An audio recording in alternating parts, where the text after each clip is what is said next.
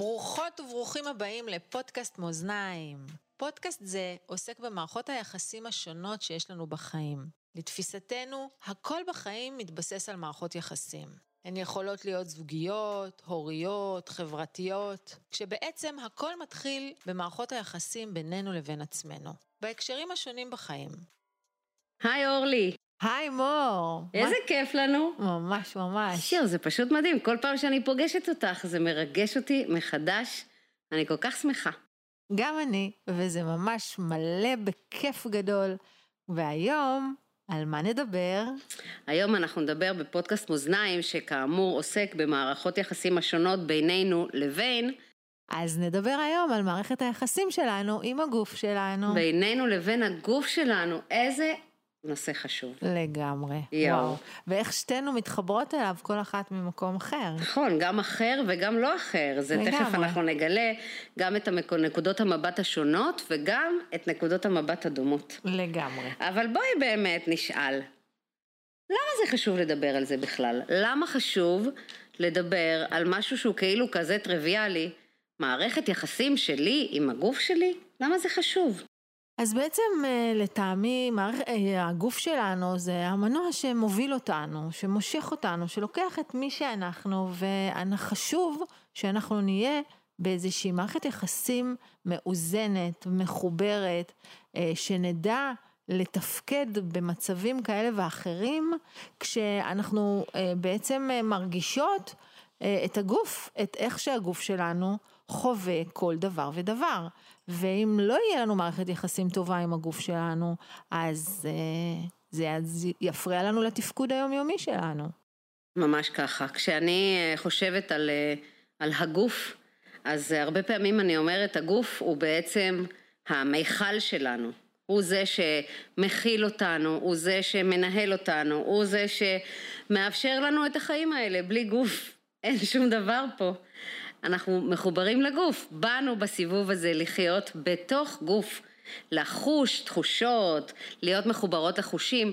בשביל לחיות פה אנחנו זקוקות לגוף.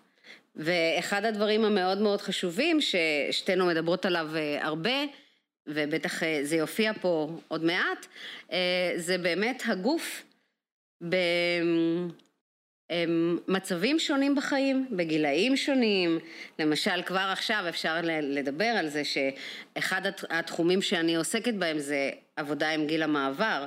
ברור שכל כך כל כך חשוב לחבר ולזהות את מערכת היחסים שיש ביני לבין הגוף שלי בגיל המעבר אצל נשים ואצל גברים, לזהות מה עובד, מה לא עובד ומה שעובד נהדר ומה שלא עובד.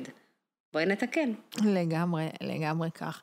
אז בעצם אה, אנחנו מדברות על זה שמערכת יחסים שלנו עם הגוף, אה, חשוב שהיא תהיה אה, קודם כל ברמת הקשבה, שנדע לזהות ולהקשיב מה הגוף שלנו מרגיש. אז איך אנחנו יודעים בכלל לחוש או לזהות את מה שאנחנו מרגישות בגוף? שאלה מאוד מעניינת. שאלה מאוד מעניינת. הדבר הראשון שעולה לי כשאת אה, שואלת את השאלה הזאת, זה הרי אנחנו נולדנו, נולדנו עם חיבור לגוף. בתור עובריות, בתור עוברים, היינו מאוד מחוברים לגוף. ברגע שאנחנו נולדים, אנחנו מחוברים לצרכים הבסיסיים ביותר, לרעב, לעייפות, לצורך לפנות, לכאב. אה, ו- ואנחנו למגע, יודעים... למגע. למגע, וואו, נכון, למגע. יש תיאוריות ו... שלמות שמדברות על הקשר בין מגע גוף לבין מה שאנחנו חוות. ונכון, ו- ואפילו עוד יותר מזה, והיעדר מגע, מה הוא עד כמה לנו? היעדר מגע זה, זה מסוכן עד מסכן חיים אצל אה, אנשים, לא רק אצל ילדים ותינוקות, אצל אנשים שחיים ללא שום קרבה או מגע, הגוף שלהם לא חווה שום חיבור אחר. וכשאת באמת אומרת איך אנחנו מקשיבות לגוף, אז זה שולח אותי לשאלה מאוד ראשונית של אה, מתי אנחנו מתחילות, או מתי אנחנו מפסיקות להקשיב לגוף. בואי נדבר טיפה על גנטיקה. אוקיי, okay.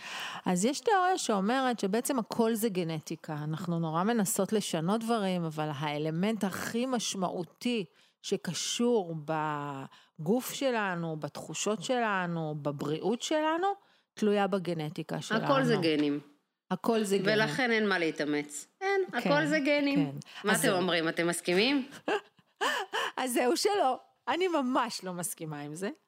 ואנחנו יודעים היום שיש תיאוריות חדשות, יש מדע שלם שנחקר בעניין הזה, שנקרא אפיגנטיקה.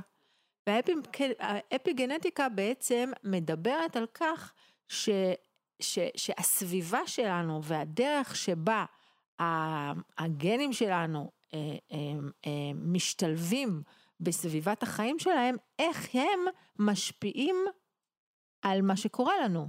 זאת אומרת, איך בעצם הסביבה משפיעה על הגנום האנושי, על החיבור הגנטי. ואת רוצה אולי לספר על, על הביולוגיה של האמונה? כן, אבל לפני כן אני אגיד שהמשמעות של המילה אפי גנטיקה, המשמעות המילולית זה מעל הגנטיקה.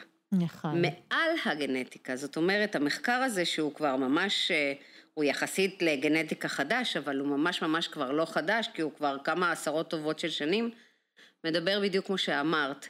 האם מעל הגנטיקה יש עוד פרמטרים שהם משפיעים באותה מידה ואפילו אף יותר מהגנטיקה עצמה, ואז כמו שאת אומרת, יש אחד הספרים, יש המון ספרים, אבל אחד הספרים שלדעתנו הוא, הוא ספר בסיס, וכדאי לכם, אנחנו ממליצות לכם עליו, אה, קוראים לו הביולוגיה של האמונה.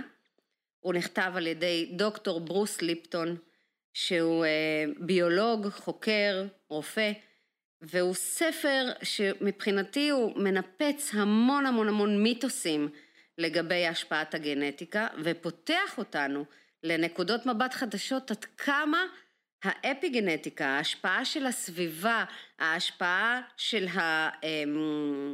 החברה, ההשפעה של המיקום הגיאוגרפי, יכול להשפיע על החיים שלנו בכלל, ואם אנחנו מחברות את זה למערכת היחסים בינינו לבין הגוף שלנו, עד כמה אפשר ללמוד ולהיטיב עם מערכת היחסים בינינו לבין הגוף שלנו, כשאנחנו בסביבה שהיא מודעת בסביבה, שאכפת לה מהבריאות בסביבה, שהיא אה, בעצם, היא מיטיבה את מערכת היחסים שלה עם הגוף שלה, שלנו עם הגוף שלנו.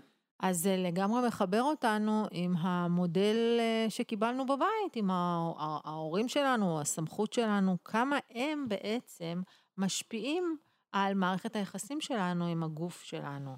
אה, כמה מה שלמדנו, מה שההורים שלנו רואים כנכון לנהל, איזה, איזה מערכת יחסים הם מנהלים עם הגוף שלהם, עד כמה זה משפיע עלינו. ואנחנו יודעים, גם uh, מעל פי ה-NLP ובכלל, שמודלינג הוא אחד הכלים, או אחד הדרכים הכי uh, uh, uh, גדולים שיכולים להיות להשפעה. Uh, אנחנו הרבה פעמים, גם המודע שלנו וגם הלא מודע שלנו, קולט מסרים. מהסביבה שלנו, ואנחנו פשוט משכפלים אותם, מחקים אותם, גם מבלי לשים לב. לגמרי. וזה קורה לגמרי, בעיקר ב, ב, ב, בחיבור שלנו לגוף שלנו. עם ההורים שלנו, למשל, מנהלים מערכת יחסים טובה עם הגוף שלהם, וזה קשור להרגלי חיים, ול, ולכמה אנחנו מכבדים את הגוף שלנו, וכמה אוהבים אותו בכלל. אז כמובן שגם אנחנו נסגל כאלה הרגלים, וגם השיח בבית יהיה שיח שהוא שיח מכבד של הגוף שלנו. אחד הדברים ש... שתמיד מדברים עליהם, ו... ואני בטוחה שאתם כולן יודעים על מה אנחנו מדברות, זה שכשאנחנו מלמדים ילדים צעירים, מה חשוב, איך להתנהג, כמה, כמה אנרגיה אנחנו משקיעים ב... מתי ללכת לישון, ומתי לקום, וכמה שעות מסך, ומה לאכול, ומה לא לאכול, אבל בעצם אנחנו יודעות שהמודלינג האמיתי שנעשה הוא לא במה שאנחנו אומרים או במה שאנחנו מראים, הוא דווקא בהפך, הוא במה שאנחנו לא אומרים ובמה שאנחנו לא מראים, וכמה פעמים יש כאלה שיתופים וסיפורים של מטופלים ומונחים שמגיעים אלינו ומגיעות אלינו ומספרים לנו שכשהילדים הולכים לישון ואז הם אה, בעצם ההורים הם מתנפלים על הצ'יפסים או על השוקולדים או על... והילדים רואים הכל. זאת אומרת, המודלינג האמיתי נעשה דווקא מאחורי הקלעים.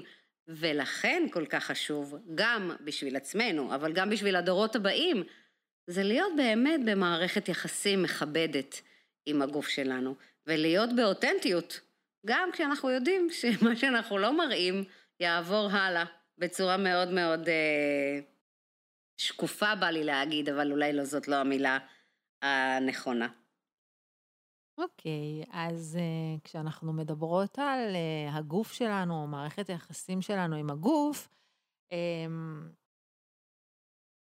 נדרש ממש לדבר על חוכמת הגוף. מתבקש על, לגמרי. ממש מתבקש. כמה הגוף שלנו, איך הוא יודע לרפא את עצמו. רגע, שנייה, בואי קודם אולי תגדירי.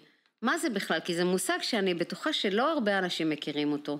מה הכוונה בחוכמת הגוף? למה את מתכוונת? כשאנחנו מדברים היום על בריאות גוף נפש, אנחנו יודעים שיש חיבור מאוד uh, הדוק ומאוד, uh, יש הלימה בין הגוף שלנו לנפש שלנו, ואנחנו יודעים שהגוף שלנו יודע לרפא את עצמו. זאת אומרת, כל כאב שיש לנו בגוף, יש לו איזשהו מסר, יש לו איזושהי כוונה חיובית מסוימת, שברגע שנזהה אותה, נדע לתת לזה מענה אחר מאשר עוד תרופה או עוד משהו חיצוני. ו, ויש תיאוריה שלמה שנקראת חוכמת הגוף, ויש סיפורים אינסופיים על, על, על מצבים שבהם אנשים זיהו את אותה כוונה חיובית של אותו כאב שלהם. או מחלה. או מחלה. ובהחלט אה, ידעו לזהות, בעצם לתת לכאב הזה או למחלה הזאת מענה אחר, ותוך כדי זה לרפא את אותו כאב או את אותה וואו, מחלה. וואו, ממש לגמרי. ואת יודעת, אם, אה, אם אנחנו כבר מדברות עכשיו על חוכמת הגוף, אז זה מזכיר לי שבפרק הקודם אנחנו אה, הכרנו למאזינים ולמאזינות שלנו את האמביט. נכון. ואמרנו שבמחקר על המוחות השונים, אנחנו מניחות, וזה לא אה, משהו מאוד הזוי, שבסוף יתגלה שבכל תא ותא בגוף שלנו יש מוח. אבל מה שבטוח אנחנו כבר יכולות להגיד, זה שיש לתאים זיכרון. יש דבר כזה שקוראים לו זיכרון, זיכרון תאי. תאי. ולכן כשאנחנו מדברים על חוכמת הגוף, אנחנו בהחלט מדברות על חיבור בין גוף נפש, או אפילו גוף נפש רוח, ואנחנו מחברות לשם את הזיכרון התאי. לגמרי. זיכרון תאי מחזיר אותי באמת למקרים האלה של אנשים שהם מושתלי איברים. שונים, ו, והרבה פעמים יש סיפורים שאדם שבעצם אה, אה, אה, הושתל לו איזשהו איבר אחר, ופתאום, של מישהו אחר, ופתאום הוא נוכח לדעת שהוא גם יש לו ידע בשפה אחרת שמעולם הוא לא למד אותה. או זיכרון של חוויות של רצונות ואהבות שהוא לא ידע שהוא אוהב את זה עד עכשיו, שיש לו פתאום איבר חדש. זה מישהו. נשמע כאילו הזוי, אבל יש המון ספרות, באמת אולי בהמשך אנחנו נכתוב כל מיני דוגמאות של ספרים של, שמספרים סיפורים כאלה של מושתלי ומושתלות איברים, זה, זה מאוד מאוד נכון. ואם אנחנו מדברות כבר על אה, ספרות, אז אה, כשאנחנו מדברות על אה, חוכמת הגוף, או איך הגוף יודע לקבל, לרפא את עצמו, אז אי אפשר להתעלם מהנושא הזה של כשאנחנו מקבלים אהבה או תמיכה כחלק אה, מריפוי, אנחנו יודעים גם פה לספר על המון מקרים שאנשים חלו במחלות אפילו סופניות, וכשהם קיבלו אהבה ותשומת לב, משהו קרה לאותם גידולים. אה, ידוע מאוד ספרו של דוקטור ברני סיגל, שנקרא אה, רפואה, אהבה, רפואה וניסים, שבו הוא נותן, הוא מספר על סיפורים, הוא היה רופא. והוא מספר על אותם סיפורים שכאשר הוא התחבר ונתן המון אהבה ותשומת לב לחולים שלו, לפציינטים שלו, איך המצב שלהם, מצב המחלה שלהם השתפר פלאים הרבה יותר מהרפואה הקונבנציונלית בעצם. זה ממש ממש לא יאומן, וכשאנחנו מדברים, אני לא יודעת אה, עד כמה אתם מכירים את הנושא הזה, אבל כשאנחנו מדברות על, אה, על באמת חוכמת הגוף ועל אה, ריפוי של, של הגוף או של סימפטומים או של בעיות מסוימות באמצעות קבלת אהבה ו, ותשומת לב ותמיכה, אנחנו מדברות כמובן על היעזרות בתהליכים של דמיון מודרך, אה, ושל כמובן כל מיני טכניקות של NLP, יש ב-NLP כמה וכמה טכניקות נפלאות ויחסית מאוד פשוטות, שאדם יכול גם להפעיל את זה על עצמו, כדי גם, כמו שאמרת קודם אורלי, להקל על כאב מסוים שהוא עיקש ושהוא לא, לא משתנה או לא משתחרר, אבל לא, לא רק זה, יש גם טכניקות ממש לריפוי באמצעות המרפא הפנימי שלנו. אז כשאנחנו פונות לחוכמת הגוף, אנחנו לגמרי לוקחות בחשבון שהגוף שלנו הוא, בא לי להגיד, ממש ישות. הוא חלק כל כך כל כך חשוב, שרק כשאנחנו מקדישות לו תשומת לב ומקשיבות לו, אנחנו יכולות להיות איתו במערכת יחסים. כי תקשיבו, מה הייתם אומרים על איזשהו בן אדם, לא משנה כרגע באיזה גיל, שהייתם מצפים שיהיה חבר מאוד מאוד טוב שלכם, אבל אתם לא מתייחסים אליו, אתם לא מקשיבים למה שהוא מבקש, אה, אתם אה, ממש ממש לא נענים לצרכים שלו, ואחר כך הייתם באים, היינו באות ואומרות, אוי, החבר הזה בגד בי, איזו בגידה קשה זאת הייתה. אז בואי נדבר שנייה על המושג הזה ש, שאני מצטמררת ממנו כל פעם מחדש, כי קוראים לו בגידת הגוף. כשאת מדברת על הנושא הזה של אה, בגידת הגוף, זה לוקח אותי באמת אה, למקום הזה של הגיל. כמה הרבה פעמים אנשים מרגישים שבגלל, בגיל מסוים, הם אה, כבר לא מצליחים לעשות את מה שהם עשו קודם, ובגיל מסוים פתאום הם מרגישים כל מיני כאבים שהם לא חוו קודם, ואפילו ברמת האנרגיה, אין להם מספיק אנרגיה כמו שהיה להם קודם. ו, וזה באמת נשאלת כאן השאלה, מה אנחנו... או ש... גיא, אני ניתן עוד כמה דוגמאות כאלה. או ששוב, שוב, אם נדבר על גיל המעבר, אז מה זה הבטן הזאת פתאום? מה זה הפאוץ' הזה שגדל? מה קרה לפרצוף שלי שפעם היה מאוד מאוד... מה, מה זה הדבר הזה? וכמה פעמים באמת אנחנו שומעות, אני שומעת את זה בקליניקה המון, אני בטוחה שגם את, ואני בטוחה שגם אתן לא, לא זר לכם המושג, אוי, הגוף בגד בי. לגמרי. השאלה היא, מי בגד במי? בדיוק כך. מי בגד במי? האם עכשיו, כשאנחנו בגיל כזה וכזה, או כשאנחנו במצב רפואי כזה וכזה, עכשיו אני נזכרת שהגוף זקוק לשעות שינה מסוימות, ולמאכלים מסוימים, ולתנועה מסוימת, שעל כל זה תכף אנחנו נדבר עוד קצת, או שבעצם היום כשאתם צעירים וצעירות ובריאים ונהדרים ונפלאים, או אולי אפילו לא צעירים וצעירות ונהדרים ונפלאים, אפשר להגיד רגע, מהיום, מהיום, אני מתחילה להקשיב לצרכים ולבקשות של הגוף שלי. זה החבר הכי הכי הכי ותיק שלי. הוא איתי מהרגע שנוצרתי, והוא יהיה איתי עד יומי האחרון. וכשאנחנו מדברות על להקשיב לצרכים, הדבר הראשון שאנחנו, שאנחנו זקוקים לו זה קודם כל באמת להקשיב לגוף שלנו. כל כך הרבה פעמים מונחים ומונחות שמגיעים אליי לקליניקה, כשאני שואלת אותם מה אתם מרגישים, או איפה הכאב מתחיל, או איפה הוא מסתיים, בחוויה הסוביק... הפיזיולוגית שלהם, הם לא ממש יודעים להגדיר לי את הכאב ממש. הזה, הם לא יודעים להגדיר לי איפה הם מרגישים או מה הם מרגישים. ואחת השאלות שאני חושבת שחשוב, שכל אחד מאיתנו באמת יתאמן עליו מדי בוקר כשהוא קם, ממש ככה. לא לשאול את עצמי רק מה עליי לעשות היום, או מה התוכניות שלי, אלא קודם מה כל... מה בלוז. או מה בלוז. אלא קודם כל בוא נשאל, איך אני מרגיש היום? איך קמתי? מה שלום הגוף שלי?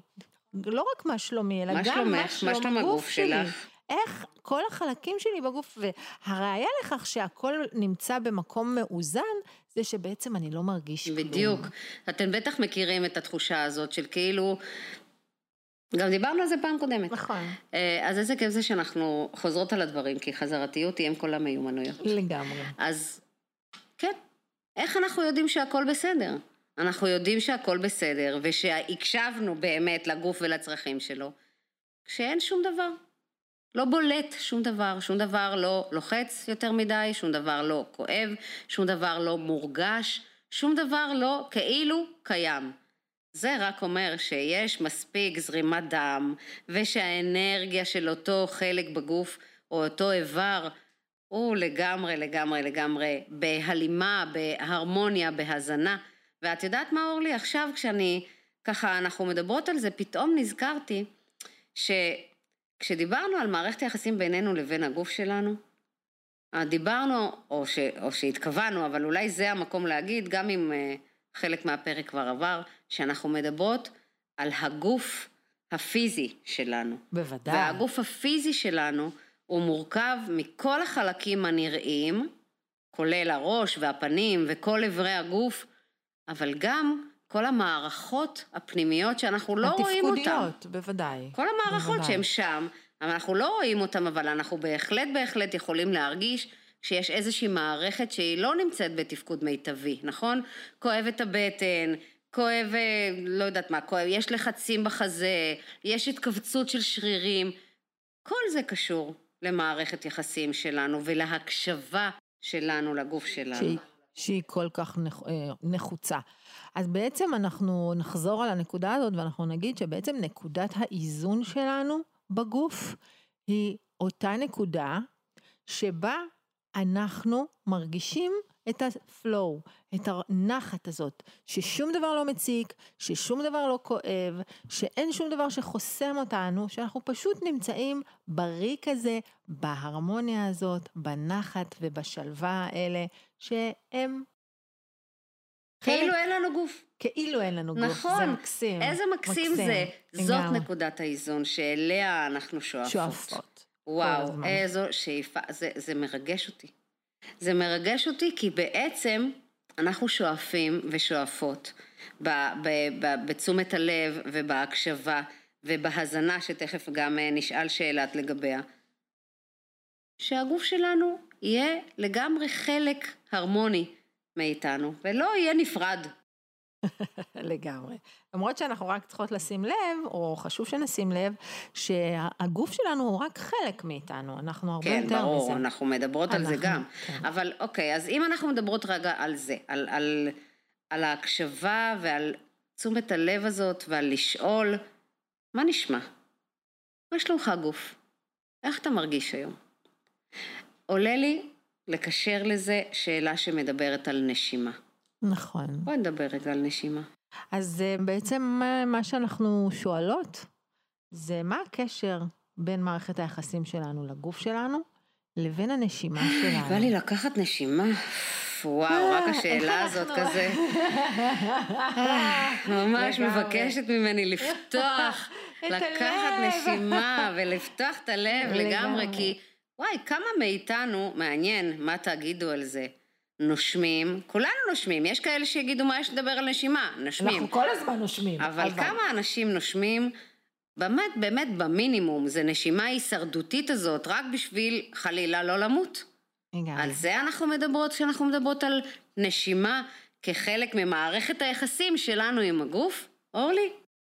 אז לא. לא. ממש לא. ממש לא. ואנחנו יודעים שעבור באמת הכנסת אנרגיה לגוף שלנו, וגם לצורכי תנועה כאלה ואחרים, חשוב מאוד שאנחנו נשע, ננשום נשימות שהן לא נשימות ככה אה, רדודות שמגיעות רק לאזור הזה של בית החזה או שטחיות, אלא שבאמת הנשימה שלנו תהיה הרבה יותר עמוקה ותגיע גם למקום של הבטן ושנרגיש איך הבטן שלנו מתרוממת בכל פעם שאנחנו שואפים אוויר ומכניסים וכדי לעשות את זה אז אנחנו באמת צריכים להעריך את אורך הזמן של כל שאיפה ושאיפה מצד אחד, ומהצד השני גם את הנשיפות שלנו, את הוצאת האוויר שלנו, אנחנו צריכים גם כן להחזיק לאורך זמן.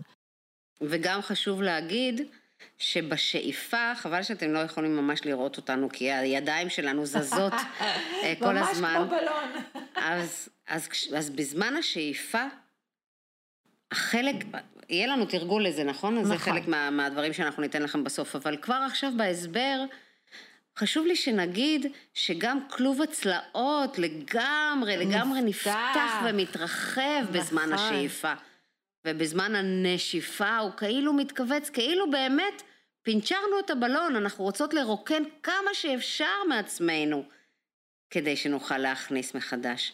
אני לא יודעת כמה מזה אתם מתרגלים, אבל באמת, הנה תשומת לב קטנה, הנה הזמנה למודעות. הרי אנחנו מדברות פה בסופו של דבר על מודעות. לגמרי. על להתחיל משהו חדש בחברות הזאת בינינו לבין הגוף שלנו. וככל שנעשה את זה בקצב איטי יותר, ושהמודעות שלנו תהיה לתוך הנשימה שלנו, כך אנחנו באמת נרווח יותר את התחושה, וכך אנחנו באמת נשים לב לתחושות הפיזיות האלה שלנו. נכון.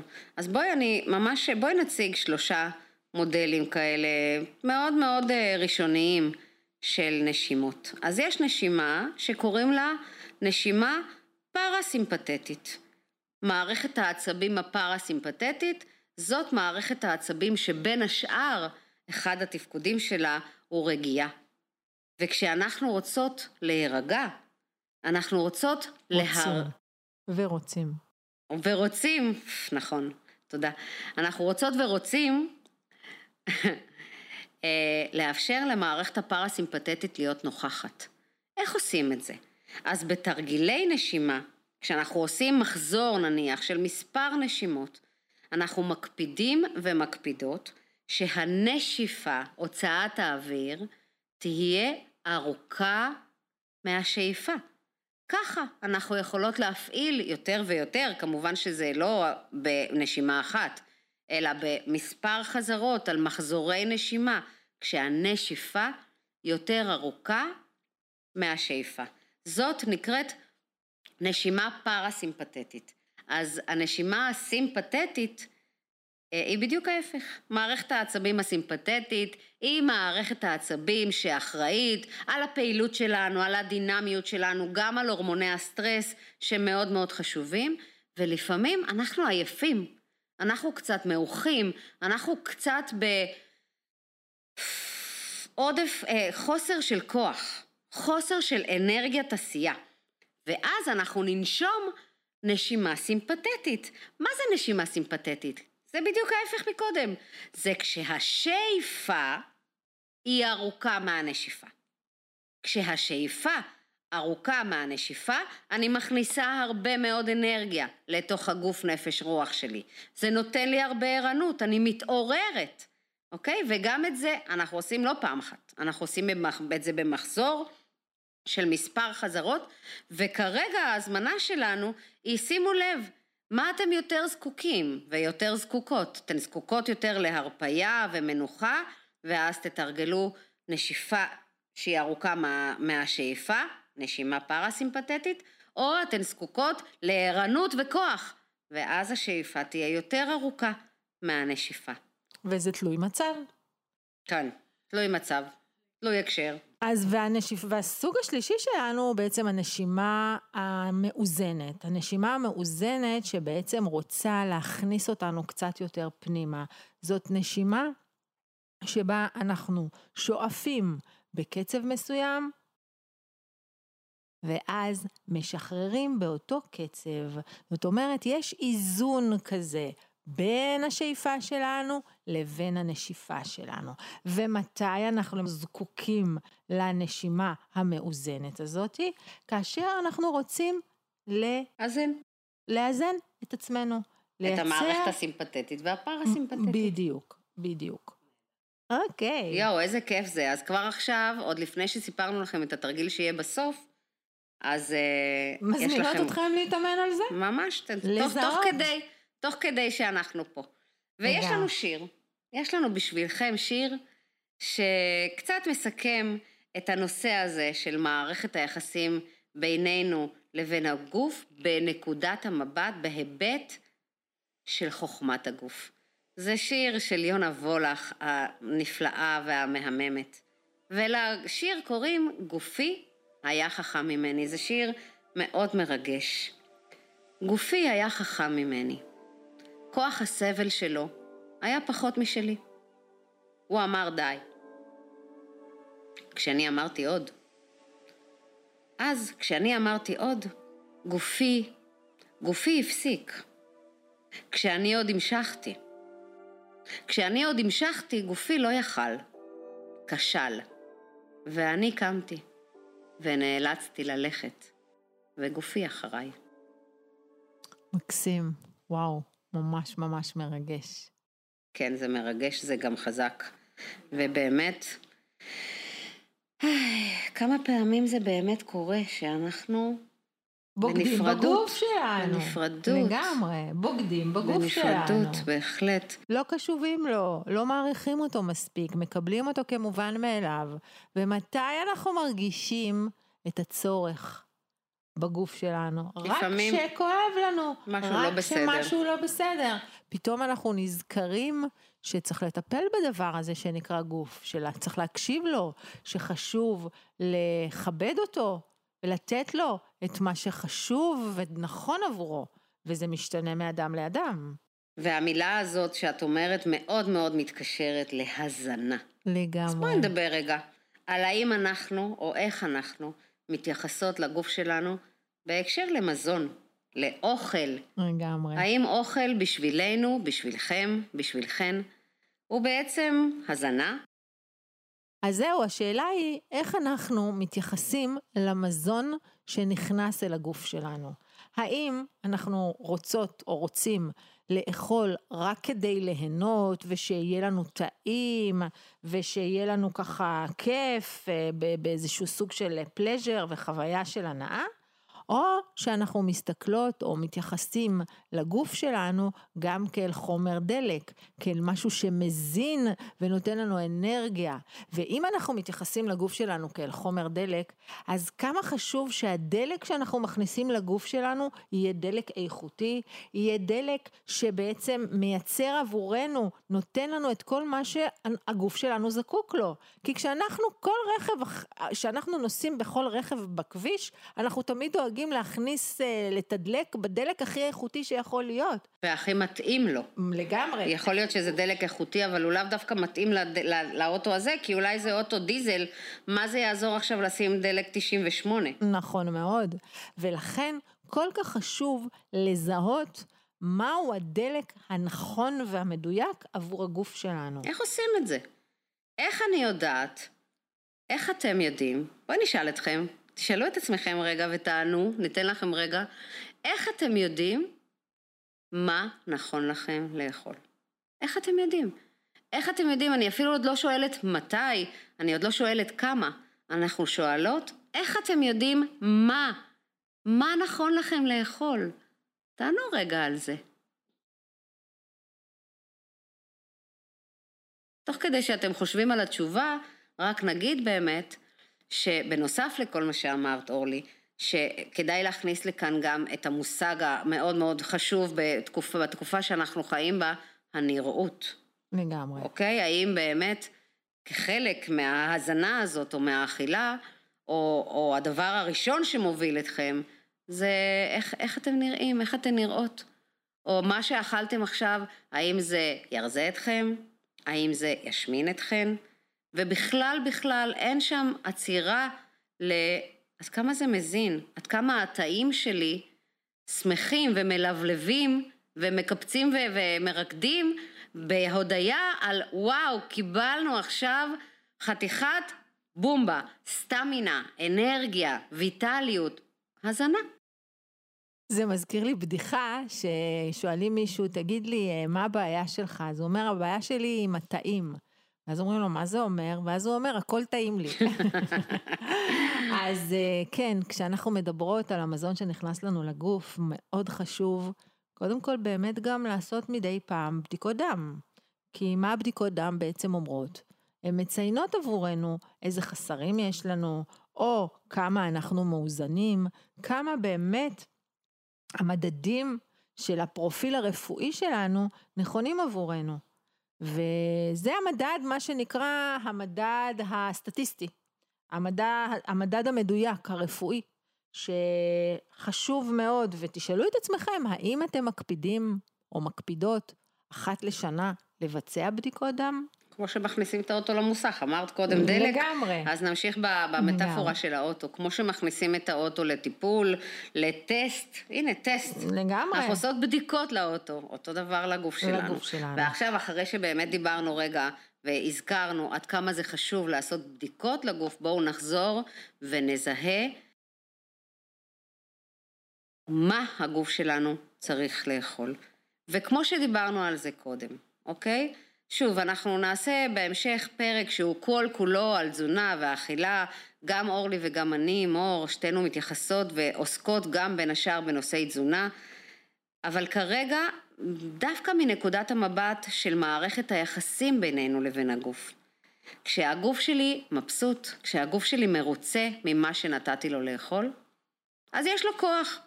יש לו כוח, הוא קם בבוקר אנרגטי, הוא ישן טוב בלילה, הוא ישן מספיק בלילה, יש לו כוח להתאמן, ואם לא להתאמן אז לפחות לנוע, הוא שמח, הוא שמח. איך הוא שמח?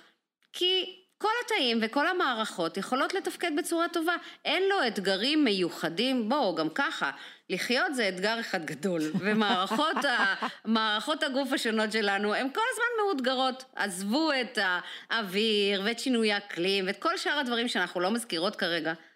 רק הגוף שלנו מאותגר בלחיות.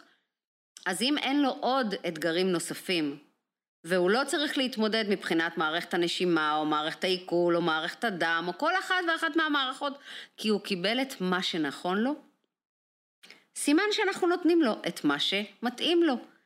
אז בעצם כרגע, גם בלי להיכנס בדיוק למה לאכול, מתי לאכול, וכמה לאכול, כי על זה נדבר בטח בהמשך, כשנדבר על מערכות יחסים עם האוכל, וואו וואו, יש למה לחכות. כרגע, תשאלו את הגוף שלכם, האם טוב לו? את יודעת, זה נורא מחבר אותי. עכשיו יש לי נכדה בת שמונה חודשים, וכרגע היא מתחילה לאכול את המזונות המוצקים, את יודעת, הירקות, הפירות, ו... וכל פעם וכל יום מוסיפים לה עוד משהו כדי לבדוק אם אין לה איזושהי אלרגיה, איך היא מגיבה, וזה משהו שאנחנו הרבה פעמים לא עושים. כבר אנחנו, לא. כבר, ממש לא, אנחנו כבר לא יודעים מה טוב לנו למערכת העיכול ומה לא. מתי מתחילים לשים לב לדברים האלה? כמו שאמרת קודם, כשמשהו מתקלקל. כשמשהו מתקלקל, ואז אנחנו מתחילים לעבוד בדרך הלמינציה. איפה, מה מפריע לי, מה הורס לי את תהליך העיכול שלי, מה לא, לא מתעכל לי טוב בגוף. אבל אני חושבת שזאת שאלה שאנחנו כל הזמן צריכים לעסוק בה, חשוב שנבדוק אותה.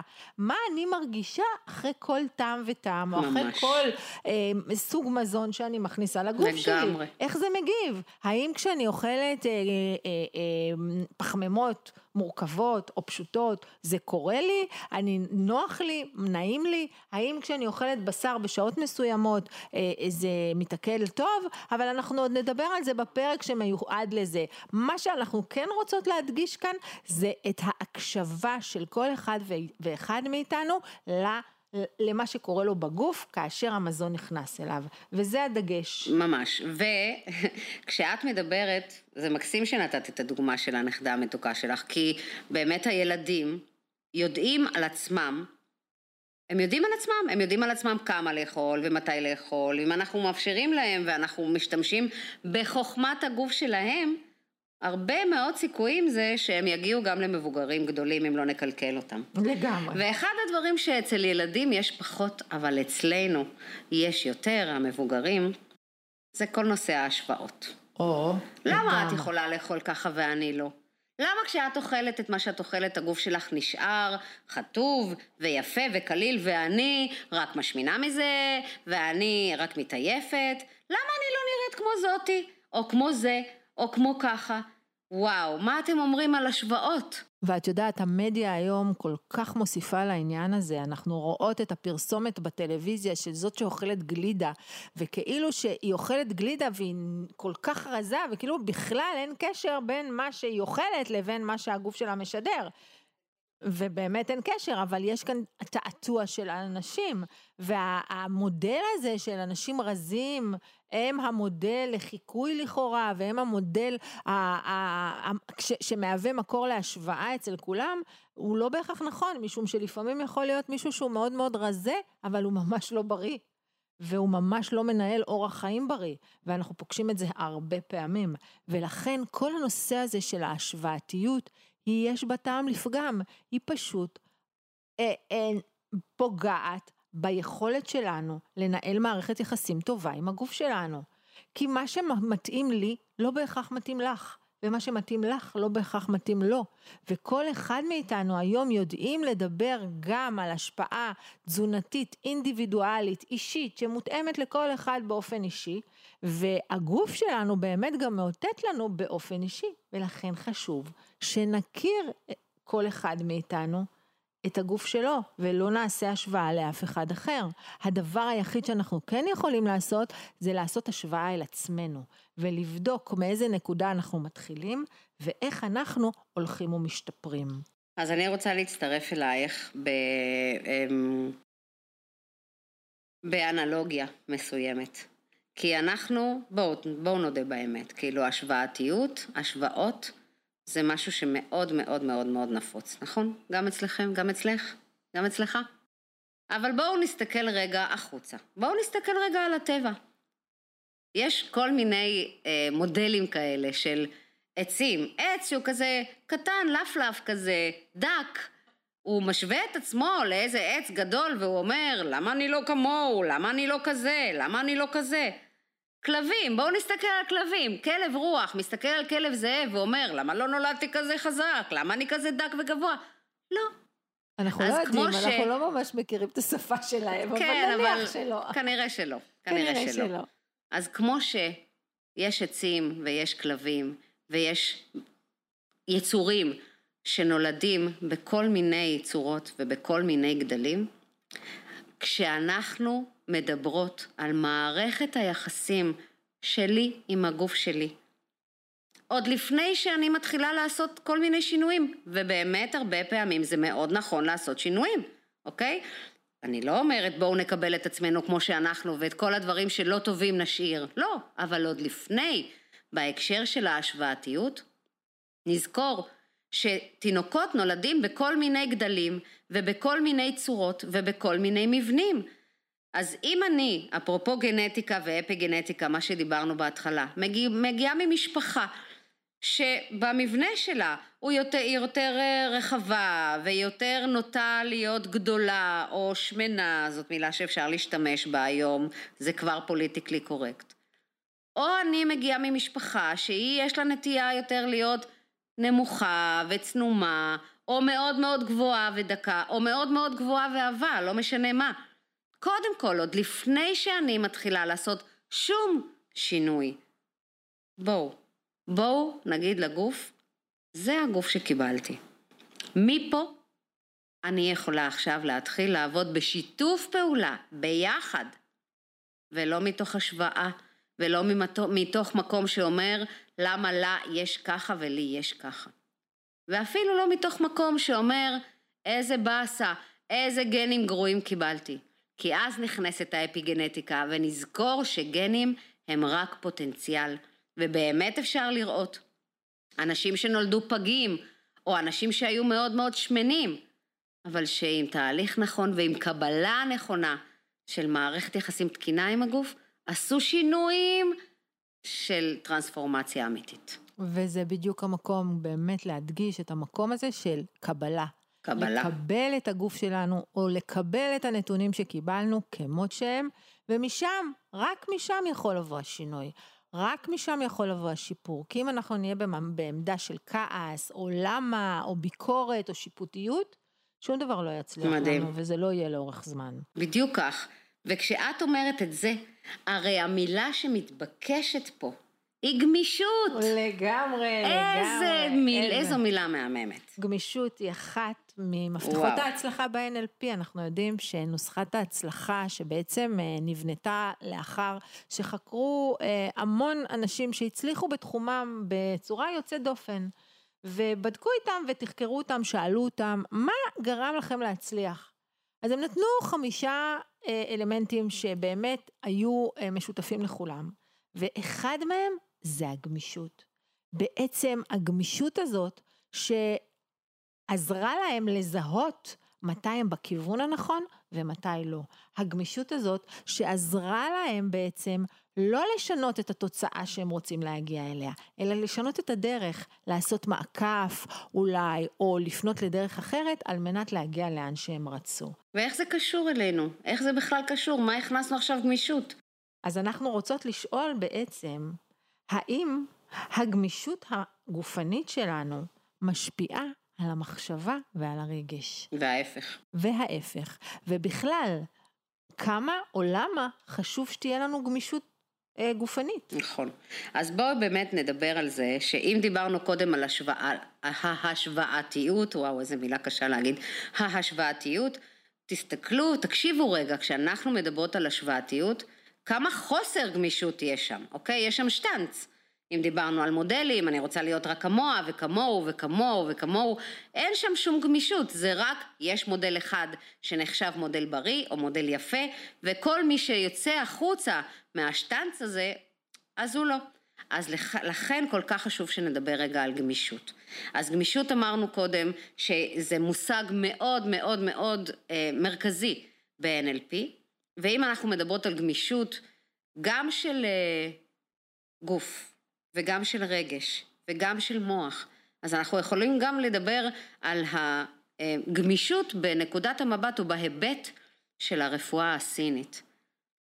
אולי זה נראה לכם כרגע מה הקשר בין כל הדברים שאתן מדברות, אבל תכף תראו איך כל הנקודות שאנחנו מדברות עליהן מתקשרות, כי כשאנחנו מדברים רגע על גמישות, גוף, נפש, מוח ורפואה סינית, מה שמשותף לכל זה כרגע זה הכבד וכיס המרה, שאחראים בין השאר על הגמישות. וכמה חשוב האיבר הזה שקוראים לו כבד. אחד הדברים שמדברים עליהם, ואני זוכרת שכשאני התחלתי ללמוד לפני יותר מ-25 שנה ללמוד שיאצו, המורה שלי בשנה ראשונה בשיאצו, הוא דיבר והוא אמר, תקשיבו, שיאצו זו אמנות אה, ריפוי, שהיא בעצם מתבססת גם על אמנויות לחימה. הקאטות שעושים בשיאצו זה קאטות שיכולות גם בשינויים מאוד מאוד קלים להיות קאטות של אומנויות לחימה. והמורה שלנו דיבר והוא אמר, עכשיו אתם מתחילים דרך שהולכת ללוות אתכם הרבה זמן. דעו לכם שעם תרגול מתמיד התמדה וחזרתיות, אתם תוכלו להגדיל את הגמישות הפיזית שלכם ב-30 אחוז. אתם קולטים? וואו. על ידי וואו. תרגול, 30 אחוז. תעשו עכשיו איזה, לא יודעת מה, איזה מתיחה של פיסוק, ותדמיינו כמה עוד זה 30 אחוז, בזה שבסך הכל תתמידו בתרגול הגופני הזה. מדהים. וכשאנחנו מדהים. מדברים על התרגול הגופני הזה, אי אפשר, אי אפשר שלא לקשר את זה לגמישות המוח. לגמרי. והמושג הזה, שקוראים לו המוח הגמיש, או המוח הפלסטי, או הנוירופלסטיות שלנו, מחברת אותנו באמת, אתם כבר שמתם לב שאנחנו אוהבות להמליץ על ספרים ועל אנשים ששווה ללמוד מהם, על ספר שקוראים לו אה, המוח הגמיש, ומי שכתב אותו זה נורמן דויטש. דוקטור נורמן דויטש הוא פסיכיאטר. נכון, והוא בעצם עבד עם אנשים עם בעיות מוח מאוד קשות. למשל, אישה שעברה שבץ מוחי ולא חזרה ליכולת, אה, ליכולת שלה לקרוא. אה, והוא הגיע למסקנה מוקדמת מאוד, שהמוח הוא פלסטי, הוא גמיש, ומתוכנת על ידי הפעילויות שלנו. ושאנחנו יודעים שגוף ומוח הם אחד. אז המסקנה שלו הייתה שכשמוסיפים מודעות לתנועה אה, ואת מבנה המעגל, אפשר לשנות את התנועה. הדרך שלנו להשיג את המודעות היא בעצם להאט את התנועה כמה שרק ניתן כדי להתבונן בהשפעות התנועה. למוח שלנו הרבה יותר קל לזהות תנועות מאוד איטיות ומשם ללמוד ולהשתקם. אוקיי, okay, אז עוד אחד מהספרים הכי הכי אה, מצוינים של, אה, של דוקטור נורמן דוידג', הוא ספר שקוראים לו המוח יודע לשנות את עצמו. ובספר הזה הוא מאוד מזכיר את פלדנקרייס. פלדנקרייס, יש הרבה מה לדבר על פלדנקרייס, שהוא פיתח בעצם את, ה, את תורת התנועה המכנית, ויש הרבה מה להגיד, אבל יש מאוד, בספר הזה יש סיפור מאוד מאוד יפה שפלדנקרייס מספר על עצמו. הוא אומר, כשהיה לו צוואר תפוס מאוד מאוד מאוד מאוד קשה, כל הצוואר שלו היה נוקשה מאוד, ומה שהוא עשה, הוא אמר, אני רוצה לבדוק עכשיו מה אני יכול לעשות בלי לעשות שום דבר? אז קודם כל הוא נשכב על הרצפה כדי להעלים את ההשפעה של הגרביטציה, אתם יודעים, גרביטציה מאוד משפיעה על הצוואר, ואז מה שהוא התחיל לעשות, הוא התחיל לעשות ממש מיקרו תנועות, תנועות מאוד מאוד מאוד קטנטנות, קטנטנות, ממש פחות מסנטימטר אחד, רק לצד שמאל. הוא עשה את זה מאוד מאוד מאוד לאט ומאוד מאוד מאוד קטן במשך שבע דקות. זאת אומרת, הוא חזר על התנועה הקטנטנה הזאת המון המון המון פעמים. ורק באמצעות המודעות, רק באמצעות המודעות, אחרי שבע דקות, הוא שם לב שכל הצד השמאלי של הגוף שלו, כל הצד השמאלי, רפוי. ואז הוא אומר, בטח תוכלו להגיד, בטח, אבל היית בהרפייה ונשמת נשימה פרסימפטית וזה לא חוכמה. אבל אז פלדנקרייס, שבאמת הוא היה גאון, אולי פעם נקדיש לו גם תשומת לב באחד הפרקים כי שווה, הוא אמר, אבל רק הצד השמאלי שלי היה רפוי. הצד הימני של הצוואר נשאר תקוע כשהיה. זה אומר שבעצם מה שעזר פה זאת הייתה המודעות, עבודת המודעות של התנועה המינימלית הזאת, שעזרה לשינוי ולהשפעה של תנועת הגוף. וכשאת מספרת על, אה, על פלדנקרייס, זה ממש אה, מחבר אותי לדוקטור אה, מילטון אריקסון, שכל כך אנחנו מכירים מעולם ה-NLP, שאנחנו יודעים להגיד שמילטון בעצם בגיל 17 חלה בפוליו, במחלת הפוליו. ובעצם כל הגוף שלו השתתק לגמרי, הוא לא יכול היה להזיז שום דבר, עד כדי כך שהוא שמע יום אחד בלילה את, את הרופא אומר לאימא שלו, שהוא מקווה שהוא בכלל יצליח לקום בבוקר, שהוא לא בטוח שהוא יראה את אור היום. ומילטון אריקסון, שהייתה לו נחישות מאוד מאוד מאוד גבוהה להוכיח אחרת, פשוט החל להתחקות אחרי תנועות קטנטנות, בדיוק כמו פלדנקרייז בעצם. בואי תראי, יש כאן מודל של אותו, אותה התחקות אחרי התנועות הקטנטנות האלה. הוא פשוט היה מציץ בחלון, ביקש מאימא שלו שבלילה, שתשים את, הח, את המיטה שלו ממש אה, אה, מול עדן החלון, ואז הוא יכול היה להסתכל על העצים שמתנועים, על התנועה שלהם, על הקצב שלהם, ובעקבות זה הוא שחרר, הוא שחזר תנועתיות מסוימת באיברים הקטנטנים בגוף שלו, או שלמשל האחות הקטנה שלו זחלה, למדה לזחול. אז הוא ממש חיכה את התנועתיות הקטנטנה שלה, צעד אחרי צעד, וזה עזר לו אה, ברבות הימים לשפר את התנועתיות שלו. ואנחנו יודעים שבמהלך הזמן מילטון אריקסון החלים לגמרי מכל השיתוק שהיה לו. ואנחנו יודעים על טכניקות רבות של השפעה ענקית שיש לדוקטור מילטון אריקסון על ה-NLP בכלל. אנחנו בטח עוד נשמע סיפורים בטוח. ונספר בהמשך. מדהים, איזה מרגש. זה מדהים בכלל לזהות כמה נחישות של אדם וכמה עקביות והתמדה של, של המודעות שלנו, של המוח, היא זו שיכולה לסייע לנו לשחזר תנועות שעשינו בעבר. כי מדהים. מתוך המקום הזה שהמוח שלנו הוא באמת גמיש והוא פלסטי והוא כל הזמן מתחדש. וזה כשאנחנו בהחלט מתמקדים ומתמקדות בתהליך ובחזרתיות, ולאו דווקא בתוצאה. אנחנו לא ממש יודעות מה תהיה התוצאה הסופית, אבל אנחנו יודעות ויודעים שהתוצאה הסופית תמיד תהיה שונה וטובה יותר מנקודת ההתחלה. אז הנה כאן אנחנו יכולות לגמרי לעבור לתרגילים שאנחנו רוצות לתת לכם במתנה, כדי שאתם תוכלו לחזור ולהתאמן שוב ושוב ולשפר את מערכות היחסים שלכן, שלכם, עם הגוף שלכם.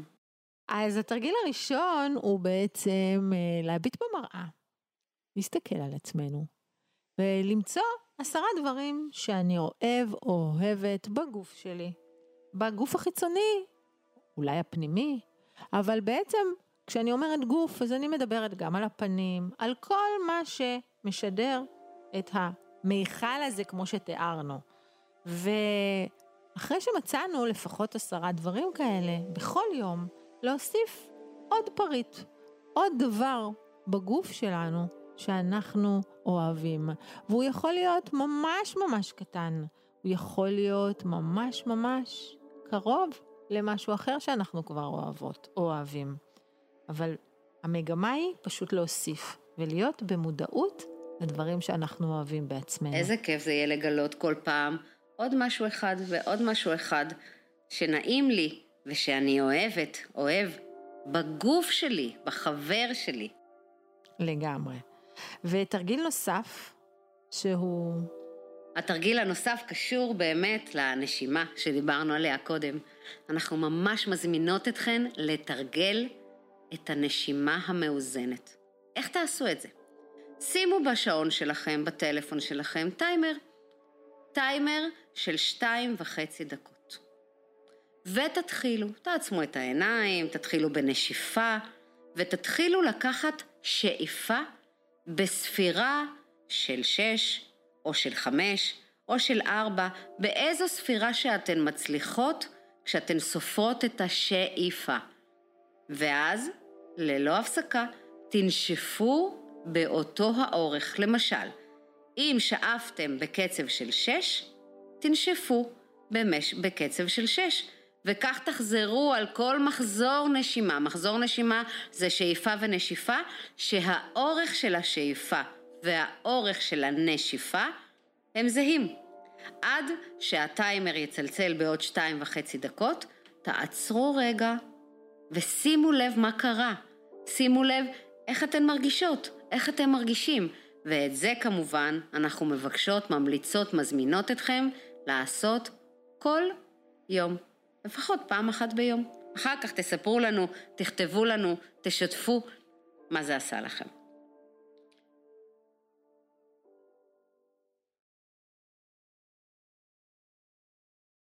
איזה יופי. וואו, מור, אנחנו ממש לפני סיום. זהו, הגענו לסוף. ממש. איזה מהר זה עבר. זה היה, וממש עבר מהר. אז uh, בעצם אנחנו מזמינות אתכם uh, להעביר הלאה. לשתף. ולשתף גם אותנו בחוויה שלכם בהאזנה של הפודקאסט הזה, ובטח גם את מי שאתם חושבים או חושבות שזה יכול לעניין אותו ויכול לתת לו ערך, כי אנחנו מרגישות שרצינו לתת כאן מספיק ערך ולשמוע מכם איך אתם באמצעות מה ששמעתם כאן, לקחתם לפחות משהו אחד באורח החיים שלכם לשינוי, לשיפור, על מנת לשפר את מערכת היחסים שלכם עם הגוף שלכם. מדהים. אז... אה, תודה רבה. תודה רבה שהייתם פה. תודה רבה, אורלי. שהקשבתם עד עכשיו, תודה רבה, מורצ'וק, איזה כיף. ונגיד תודה ענקית להדר דואני, שעורך לנו את הפודקאסטים האלה. אז תודה לך, הדר, תודה רבה מעומק הלב. ואנחנו ניפגש בפרק הבא שלנו. שיהיה ממש בקרוב. ועוסק ב... מערכת היחסים שלנו. עם עצמנו. דימוי עצמי שלנו, קבלה עצמית שלנו, אהבה עצמית. אנחנו נסביר ונרחיב ונעמיק. יש למה לחכות. יש! ביי אורלי!